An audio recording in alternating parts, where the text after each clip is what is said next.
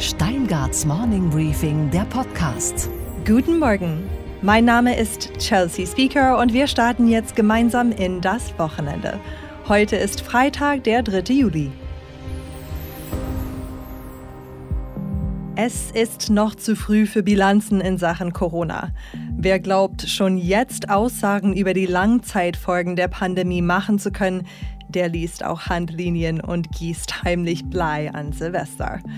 Aber was man sagen kann, ist, dass sich gerade als Schutz vor diesen hyperdisruptiven Corona-Zeiten eine altmodische Tugend bewährt hat. Die des guten alten Sparens. In dieser Woche haben wir im Podcast selbstständige Unternehmer gehört über ihren Kampf in Corona-Zeiten. Die Singer-Songwriterin Miss Ally zum Beispiel muss ohne Live-Auftritte über die Runden kommen. Aber toi toi toi, sie hat gespart. Ich persönlich habe die letzten zwei Jahre unglaublich viel gespielt und daher generell einen kleinen Puffer, sodass es für mich jetzt nicht an die Existenz geht. Aber für viele andere, die halt die Möglichkeit nicht hatten, so viel zu spielen, geht es halt gerade richtig an die Existenz, weil live ist immer noch das Hauptgeschäft, ne? Und also da liegen halt unsere Haupteinnahmen und das geht halt momentan gar nicht. Auch das Konzept der schwarzen Null, das die Bundesregierung verfolgt hat in den letzten Jahren, also ein ausgeglichener Haushalt mit Einnahmen gleich Ausgaben, hat für einen Puffer gesorgt. Nur deshalb kann sich der Finanzminister so blumige Worte leisten. Wir wollen mit Wumms aus der Krise kommen, aus der Krise kommen, aus der Krise kommen. Während für die E Z B und die E U das Gelddrucken und die Megaverschuldung die Gebote der Stunde und der letzten Jahre waren und sind, die Bürgerinnen und Bürger, der Mittelstand, die Seele der deutschen Wirtschaft, sie machen vor, wie es besser geht. Laut Bundesbank haben die Deutschen insgesamt sechs Billionen Euro angespart. Gott sei Dank, denn auch deswegen kam die Nation bisher recht gut durch die Krise. Das gute alte Sparschwein als wirksame Waffe gegen die Ungewissheiten einer sich immer schneller verändernden Welt. Fazit: Die Sparer sind das wirtschaftliche Rückgrat der Nation. Hoffentlich sind sie am Ende wegen der Schuldenpolitik nicht die Dummen. Und das sind unsere Themen heute. Kann die C S U nur Bayern oder auch ganz Deutschland? Das besprechen wir mit dem Generalsekretär der C S U, Markus Blume. Es ist ein Missverständnis in der deutschen Politik von manchen, dass sie glauben, die C S U wäre so eine bayerische Partei und wäre auch auf Bayern zu reduzieren. Immer an den großen Weichenstellungen der Republik war die C S U maßgeblich mit dabei. Ich nenne mal zuletzt eine der ganz großen Weichenstellungen, Deutsche Einheit. Theo Waigel, unser Ehrenvorsitzender, der gerade sein sechzigjähriges Parteijubiläum gefeiert hat. Er hat nicht nur die C S U in seiner Zeit, sondern natürlich auch die Europapolitik und auch die Bundespolitik maßgeblich geprägt. Außerdem möchte ich Ihnen Kenneth Roth in diesem Podcast vorstellen. Er ist der Geschäftsführer von Human Rights Watch. Neben Amnesty International sicher die wichtigste Organisation, die sich weltweit für Menschenrechte einsetzt. Zudem wundern wir uns über ein Feuerwerk in den U S A und darüber, wie ein Politiker mit nur einem Satz sämtliche Club- und Diskothekenbesitzer des Landes gegen sich aufgebracht hat. Vor Corona war Markus Söder einfach nur Chef der C S U und Ministerpräsident von Bayern. Aber er hat die Chance genutzt, um sich zu profilieren. Als Leader für Deutschland in Zeiten von Corona und als einer, der Akzente setzt. Seine Politik wird in Berlin genau verfolgt. Er sagt, sein Platz sei in Bayern. Aber jeder weiß, der Mann ist ehrgeizig und Ehrgeiz endet nicht an der Landesgrenze. Was aber will die C S U als Partei und warum ist die plötzlich so öko? Das hat Chefredakteur Michael Bröker mit Markus Blume auf der Pioneer One besprochen. Er ist fünfundvierzig Jahre alt, gebürtiger Münchner und seit über zwei Jahren Generalsekretär der C S U. Schönen guten Tag auf der Pioneer One, Markus Blume. Grüß Sie, hallo. Zum ersten Mal bei uns. Schön, dass Sie da sind. Beachtliches Schiff. Ja, und Sie sind der längste Generalsekretär in der Geschichte. Sie passen ja gerade noch hier so ins Studio, habe ich jetzt gerade festgestellt. Also bei der Amtszeit ist es sicherlich nicht der Fall, bei der Körpergröße möglicherweise, aber ich glaube nicht, dass das entscheidend ist für die Aufgabe des Generalsekretärs. Und Ihr Ziel ist es ja auch gar nicht, der längst amtierende Generalsekretär zu werden, weil Sie haben ja noch andere Optionen, oder? Und Ambitionen. Also ich glaube, es ist gar nicht so sehr die Frage, wie man das unbedingt will. Es ist kein Job wie jeder andere. Ich würde mal generell an alle Zuhörer sagen, Augen auf bei der Berufswahl. Das gilt auch gerade bei der Aufgabe des Generalsekretärs. Eine sehr spannende Aufgabe, eine sehr fordernde Aufgabe natürlich, manchmal auch rund um die Uhr, was die Einsatzbereitschaft angeht. Deswegen, glaube ich, freut sich jeder, dass es danach auch andere ähm, Aufgaben gibt. Seit wann dürfen bei der C S U eigentlich Generalsekretäre differenziert, reflektiert, ruhig und vielleicht manchmal sogar mitfühlend sein? Sie meinen, seit wann wir nachdenken dürfen, oder? So ähnlich. Also ich glaube, das Nachdenken hat schon immer ähm, zur Aufgabenbeschreibung des Generalsekretärs äh, gehört. Franz Josef Strauß, der ja selber mal Generalsekretär der C S U war, nicht nur langjähriger Vorsitzender, hat mal gesagt, äh, kompliziert denken, einfach reden. Das ist, glaube ich, die Kombination von beiden. Und das in geeigneter Art und Weise zu tun, ähm, da hat jede Zeit ihren eigenen Generalsekretär und umgekehrt. Und ähm, ja, die, die Kunst, den richtigen Ton zu treffen, das ist ja am Ende auch bei Ihnen in Ihrem Metier ähm, das, worauf es ankommt. Ich bin ja etwas überrascht, Herr Blume, als ich Sie jetzt hier gerade an Bord begrüßt habe. Wissen Sie warum? Nee. Weil Sie einen ganz normalen blauen Anzug anhaben. Ich hätte gedacht, Sie haben jetzt auch einen grünen Anzug mitgebracht. Es ist nicht mal ein Anzug. Das ist die neue Lässigkeit der C S U. Aber die Vergrünung oder Begrünung der C S U, die ist jetzt schon wirklich fast abgeschlossen, oder? Wenn ich mir anschaue, wie Ihr Vorsitzender inzwischen die Bäume umarmt und die Bienen als nationales Heiligtum betrachtet und schwarz-grüne Koalitionen gar nicht mehr verteufelt, das ist ja schon eine neue C S U. Da muss man als C S U-Mitglied ja erstmal mit klarkommen. Sie haben ja eingangs ja vor dem Interview eingebläut, dass wir hier nicht an der Oberfläche reden, sondern in die Tiefe gehen. Dann gehört ehrlicherweise auch dazu zu sagen, das ist doch keine Frage der Farbe hier, sondern dessen, was in der Zeit notwendig ist. Und es ist nie verkehrt, wenn eine Partei auch das freilegt, was schon immer zu ihrem Wurzelwerk gehört hat. Es muss uns keiner Nachhilfe geben, was das Thema Bewahrung der Schöpfung angeht. Das hat mit zum programmatischen Urknall der Unionsparteien gehört. Und als solches war es an der Zeit, dass wir dieses wieder freilegen, deutlicher machen. Wir hatten das in der Vergangenheit schon mal. In den siebziger Jahren gab es überhaupt keinen Zweifel daran, dass die Union, gerade auch die C S U, sich als Umweltschutzpartei auf den Weg gemacht hat. Das erste Umweltschutzministerium in Europa. Es stand nicht irgendwo, es ist in München entstanden. Zugegebenermaßen in den Jahren danach ähm, war das Thema nicht jeden Tag bei uns vorne gestanden, aber dann auch die Zeichen der Zeit richtig zu deuten und zu sagen, das ist etwas, was große Teile gerade der jüngeren Generation bewegt, was eine Generationenaufgabe ist, dann lasst uns das selber zum Thema machen und nicht von anderen besetzen. Wie kriegen Sie den Spagat hin? Sie haben eine Zeit lang scharfe wirtschaftspolitische Themen akzentuiert, dann kam die große Flüchtlingsdebatte mit einem klaren Profil der C S U. Jetzt reden viele über die Versöhnung von Ökonomie und Ökologie, aber auch über so soziale Themen wieder. Wie nimmt man die Kernklientel mit, die die Themen von früher vielleicht auch bei Ihnen, bei der C S U besonders gut verortet sah, und die neuen, moderneren, urbanen Milieus, die Ihnen helfen, diese Zahlen zu erreichen, die Sie jetzt gerade wieder haben? Diese große Polarisierung in den vergangenen Jahren hat uns nicht gut getan. Und wenn du Volkspartei bleiben willst, dann musst du schauen, dass du große Teile der Bevölkerung mitnimmst.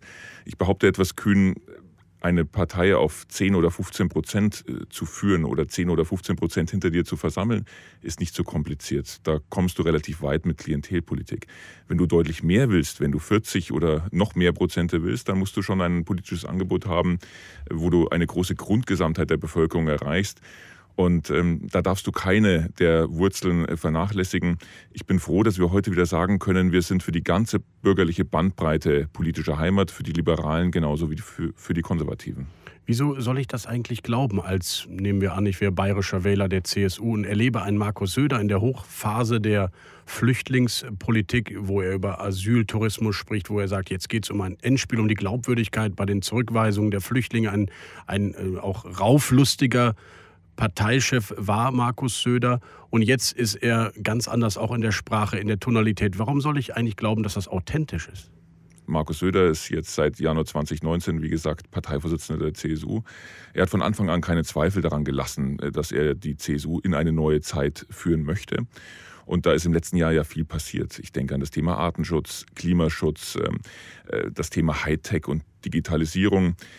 Das ist ja ein großes Missverständnis, wenn man über konservative Parteien spricht, zu glauben, dass das immer der Weg zurück ist. Ganz im Gegenteil. Nochmal Strauß zitiert, der hat gesagt, konservativ sein heißt an der Spitze des Fortschritts marschieren. Deswegen ist konservativ und äh, Zukunft kein Gegensatz. Er hat das alles im letzten Jahr schon auf den Weg gebracht. Und da gab es natürlich welche, die noch gesagt haben, wir hören ihn, ihn wohl, aber wir möchten es dann auch konkret sehen. Und ich würde sagen, die letzten Wochen, die letzten Monate haben für viele da so den Test geliefert. Markus Söder selbst hat ja davon gesprochen, dass die Corona-Krise auch so was wie Charaktertest einer Gesellschaft ist. Und ich nehme wahr, dass viele in der Bevölkerung sagen, den politischen Charaktertest, den hat Markus Söder in dieser Krise definitiv bestanden. Und die C S U bleibt bei einer vorsichtigen Öffnung, bei einer vorsichtigen Lockerungspolitik und bei denen, die eher warnen vor der zweiten oder dritten Welle? Das ist genau der Punkt. Wenn wir uns heute umschauen in der Welt, und es gibt ja Zweifler. Den Zweiflern muss man einfach zurufen, schaut mal, ob es irgendein Land in der Welt wesentlich besser gemacht hat ähm, als Deutschland in dieser Krise. Wir sehen die Vereinigten Staaten, wir sehen Großbritannien, wir sehen Israel. Äh, Länder, die mit schnellen Öffnungen dachten, das sei alles schon vorüber und jetzt von einer zweiten Welle getroffen werden, die noch härter ist. Ich behaupte, die zweite Welle ist in jeder Hinsicht deutlich gefährlicher als die erste. Gesundheitlich, weil sie sich auf einem höheren Niveau abspielt, äh, mehr Betroffenheit, mehr Todesfälle. Und wirtschaftlich, weil die zweite Welle für viele Unternehmen dann quasi der Sargnagel ist, die sich jetzt darauf eingestellt haben, dass sie weitermachen können, vielleicht nochmal extra investiert haben und jetzt wieder zusperren. Das ist ähm, für viele dann nicht mehr zu überstehen. Und deswegen tun wir alles, tut Markus Söder alles, tut die Bundesregierung alles, um diese zweite Welle zu verhindern. Und wie gesagt, bisher sind wir mit dem Kurs von Vorsicht und Umsicht auch im internationalen Vergleich außerordentlich gut gefahren. Es gab ja mal Politologen und Wissenschaftler, die gesagt haben, die C S U verändert sich auch deswegen, weil immer mehr Menschen aus anderen Bundesländern in ihre schönen Orte wie München oder Nürnberg ziehen und deswegen auch die Kultur in Bayern sich verändert durch die neu hinzugezogenen Immis, sagt man ja gerne. Ist da was dran, dass die C S U sich auch durch die Nicht-Kernbevölkerungsschichten selbst verändern musste? Selbstverständlich. Edmund Stoiber, glaube ich, war es, der mal formuliert hat, wenn du dich nicht erneuerst, dann wirst du vom Wähler erneuert oder im schlimmsten Fall wegerneuert. Und wenn du siehst, dass sich ein Land verändert, dass sich Einstellungen verändern, dann heißt das nicht, dass du plötzlich deine Grundüberzeugungen in Frage stellen solltest. Ganz im Gegenteil. Es kommen ja viele vielleicht auch in ein Land, ähm, gerade aus Gründen, die darin liegen, dass dort erfolgreich über Jahre und Jahrzehnte Politik gemacht wurde und deswegen dort Lebensumstände herrschen, die in vielen anderen Teilen ihresgleichen suchen. Aber du musst dich dann auch darauf einstellen, dass ähm, die Bedürfnisse äh, sich natürlich verändern. Und deswegen ist die Familienpolitik ähm, des Jahres zwanzig zwanzig in der C S U im Konkreten ausbuchstabiert natürlich eine andere als im Jahr neunzehnhundertneunzig äh, oder im Jahr neunzehnhundertsiebzig. Es gibt auch eine neue Offenheit, oder? Dieses Mir san mir ist gar nicht mehr das, was Ihnen über die Lippen kommen würde? Naja, ich glaube, unter uns gesagt hier, äh, wir glauben das schon noch, aber man muss es nicht jeden Tag so zur Schau stellen, dass man dann seine Krachlederne, die Lederhose, die Hosenträger schnalzen lässt. Das ist nicht notwendig und auch das ist nicht mehr das, was in die Zeit passt. Auch in Bayern darf es gerne ein bisschen smart zugehen. Laptop und Lederhose wären nicht mehr Ihr Slogan. Es ist ehrlicherweise bis zur Stunde immer noch derjenige, der am besten auf den Punkt bringt, was diesen Freistaat irgendwie ausmacht, was das Lebensgefühl trifft. Jetzt ist vielleicht Laptop nicht mehr das Gerät neuester Generation, aber diese Kombination von Herkunft und Zukunft, von Tradition und Moderne, von Kultur, von Lebensfreude und Innovation, das ist doch eine einzigartige Melange und führt im Ergebnis dazu, dass viele mit dem Umzugswagen quasi abstimmen und sagen, also in dem Land möchte ich gerne leben. Sie ahnen vielleicht, worauf ich hinaus will, wenn ich frage. Kannst mir nicht vorstellen. Wenn die Bayern und die C S U sich so verändern, wie sie es gerade tun und anschlussfähiger werden auch zu anderen gesellschaftlichen Schichten, als es vielleicht vor fünf, sechs Jahren der Fall war, bedeutet das auch, dass ein C S U-Politiker nördlich des Weißwurst-Äquators beliebter sein kann, anschlussfähiger sein kann, dort sogar Stimmen kriegen könnte? Also ich verstehe immer noch nicht, wo Sie mit Ihrer Frage raus wollen. Ich denke, gute, gerne nach. Ja, ich bin dankbar für jede Unterstützung. Ich denke, gute Politik zeigt sich nicht alleine an Beliebtheitswerten. Das ist auch kein Schaulaufen. Und so wie wir in schlechten Zeiten dann auch sagen, wir arbeiten nicht für Umfragen, gilt es auch in guten Zeiten. Aber ein C S U-Kanzlerkandidat in Deutschland, ist das heute deutlich chancenreicher als neunzehnhundertachtzig? Es ist ein Missverständnis in der deutschen Politik von manchen, dass sie glauben, die C S U wäre so eine bayerische Partei und wäre auch auf Bayern zu reduzieren. Immer an den großen Weichenstellungen der Republik war die C S U maßgeblich mit dabei. Ich nenne mal zuletzt eine der ganz großen Weichenstellungen, Deutsche Einheit. Theo Waigel, unser Ehrenvorsitzender, der gerade sein sechzigjähriges Parteijubiläum gefeiert hat. Er hat nicht nur die C S U in seiner Zeit, sondern natürlich auch die Europapolitik und auch die Bundespolitik maßgeblich geprägt. Und ähm, so war es zu allen Zeiten. Ähm, die C S U ist eine bayerische Partei, die immer um ihre Verantwortung für das bundespolitische Geschehen und für Europa wusste. Dazu äh, muss ich äh, nicht die absolute Spitzenfunktion begleiten, aber muss wissen, äh, welchen Beitrag ich auch in diesem Land leisten kann. Und Markus Söder tut das ja aktuell äh, in seiner Eigenschaft als Ministerpräsident und auch als Parteivorsitzender in einer Art und Weise, wo viele in Deutschland sagen, das macht die C S U ziemlich gut. Das heißt, ein Markus Söder würde eine Halle in Templin oder in Oldenburg füllen können? Wenn es Einladungen gibt, dann schauen wir uns alles genau an. Ich glaube, die Union lebt ja gerade davon, dass wir heute eine Parteifamilie sind in Deutschland, die erstens vergessen gemacht hat, dass wir vor zwei, drei Jahren ziemlich miteinander gerauft haben. Das hat uns allen nicht gut getan. Wir sind froh, dass wir diese Zeit hinter uns lassen konnten. Ein großes Verdienst von Annegret Kramp-Karrenbauer und Markus Söder. Und zum Zweiten, dass wir nicht nur die eine Person haben, die dann irgendwo vorne dran steht, sondern dass wir eine wirklich hervorragende erste Reihe haben, viele Führungspersönlichkeiten haben. Es ist die Breite dieser Personaldecke, die am Ende des Tages dann auch einen Unterschied macht. Markus Söder sagt ja immer, sein Platz ist in Bayern. Sie glauben ihm das, richtig? Das ist das, was er sagt und was ich glaube. Vielen Dank, Herr Blume, für dieses Gespräch. Ich danke Ihnen. Wo stehen wir heute, was das Thema globale Menschenrechte angeht?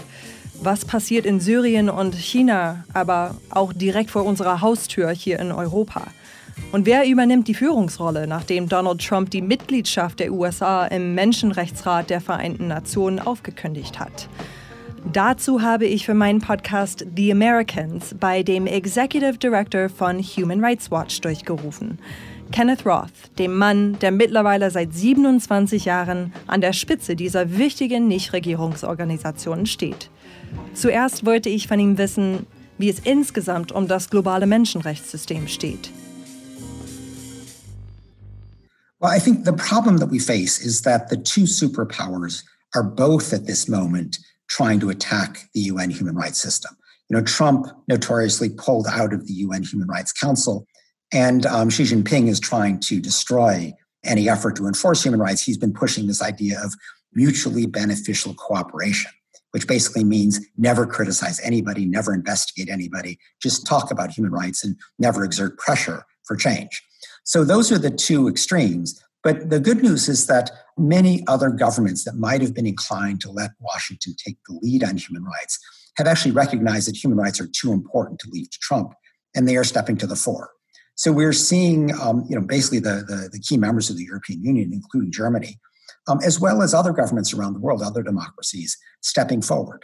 And so we've seen some kind of surprising coalitions that have been built. For example, on the issue of Venezuela, there have been a group of Latin American democracies plus Canada, using the name the Lima Group, that have come to the fore and have done a number of unprecedented things. There's a tradition in Latin America of governments not criticizing each other on human rights because that's what the Americans do. That's what Washington does. This Lima group has um, gotten Venezuela condemned by the U N Human Rights Council. They've sent Venezuela to the International Criminal Court. They've really isolated Maduro as he clings to power, utterly destroying the Venezuelan economy and sending four million Venezuelans as refugees out of the country. So that's one example where, you know, a, a new set of actors have come to the fore. Anschließend haben wir noch darüber gesprochen, welche Rolle die Corona-Pandemie bei Menschenrechtsthemen spielt. With governments that have seized upon the pandemic as an opportunity to censor critics or to undermine the checks and balances on their authority. You know, probably the most blatant example of that is right here in Europe um, with Hungarian Prime Minister Viktor Orbán, who used the pandemic as an excuse to basically create the European Union's first dictatorship.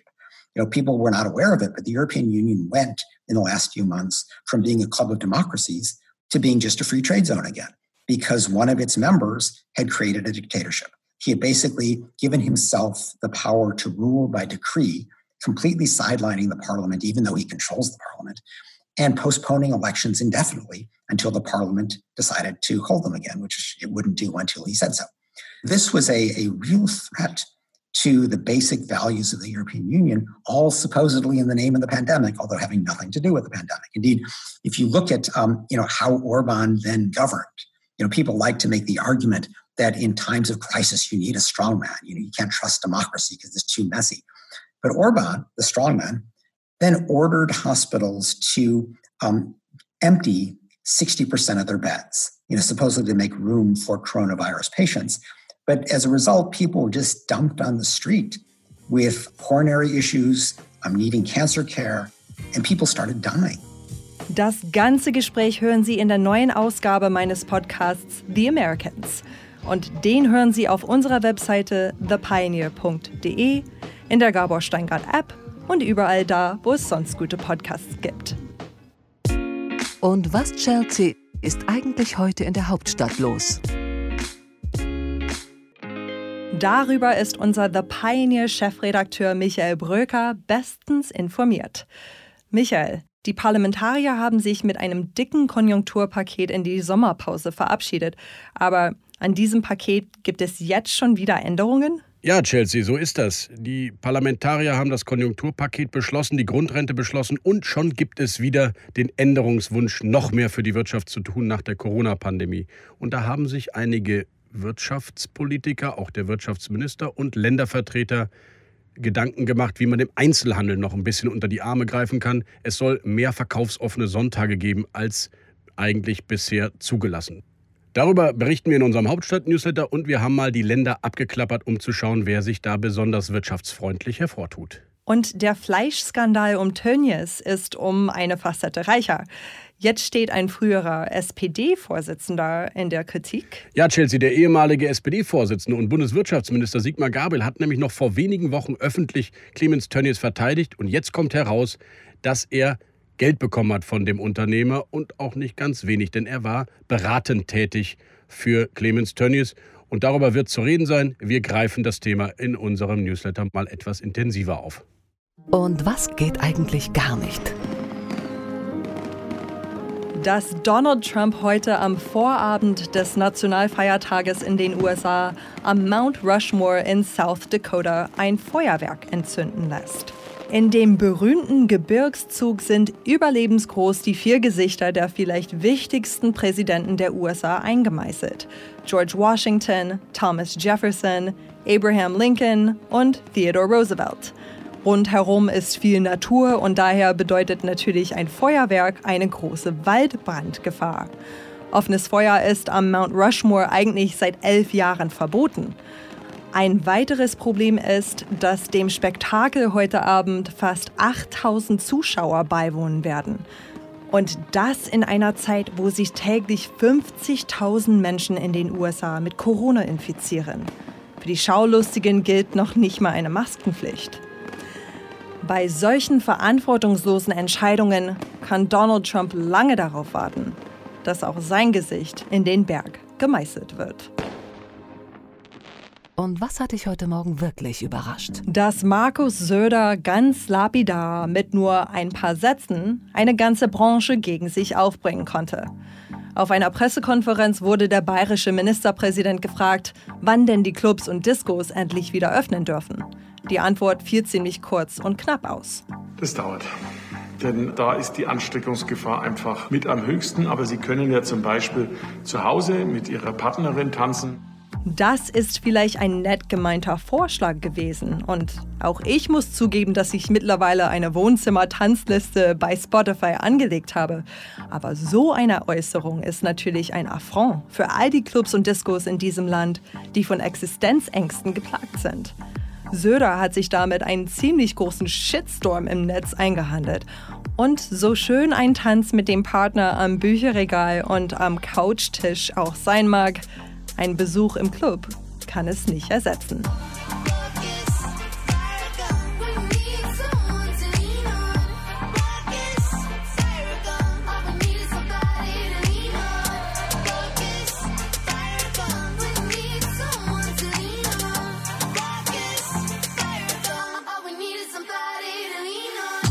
Ich wünsche Ihnen einen gut gelaunten Start in das sommerliche Wochenende. Ich bin Chelsea Spieker. Wir hören uns nächsten Freitag wieder. Same time, same place.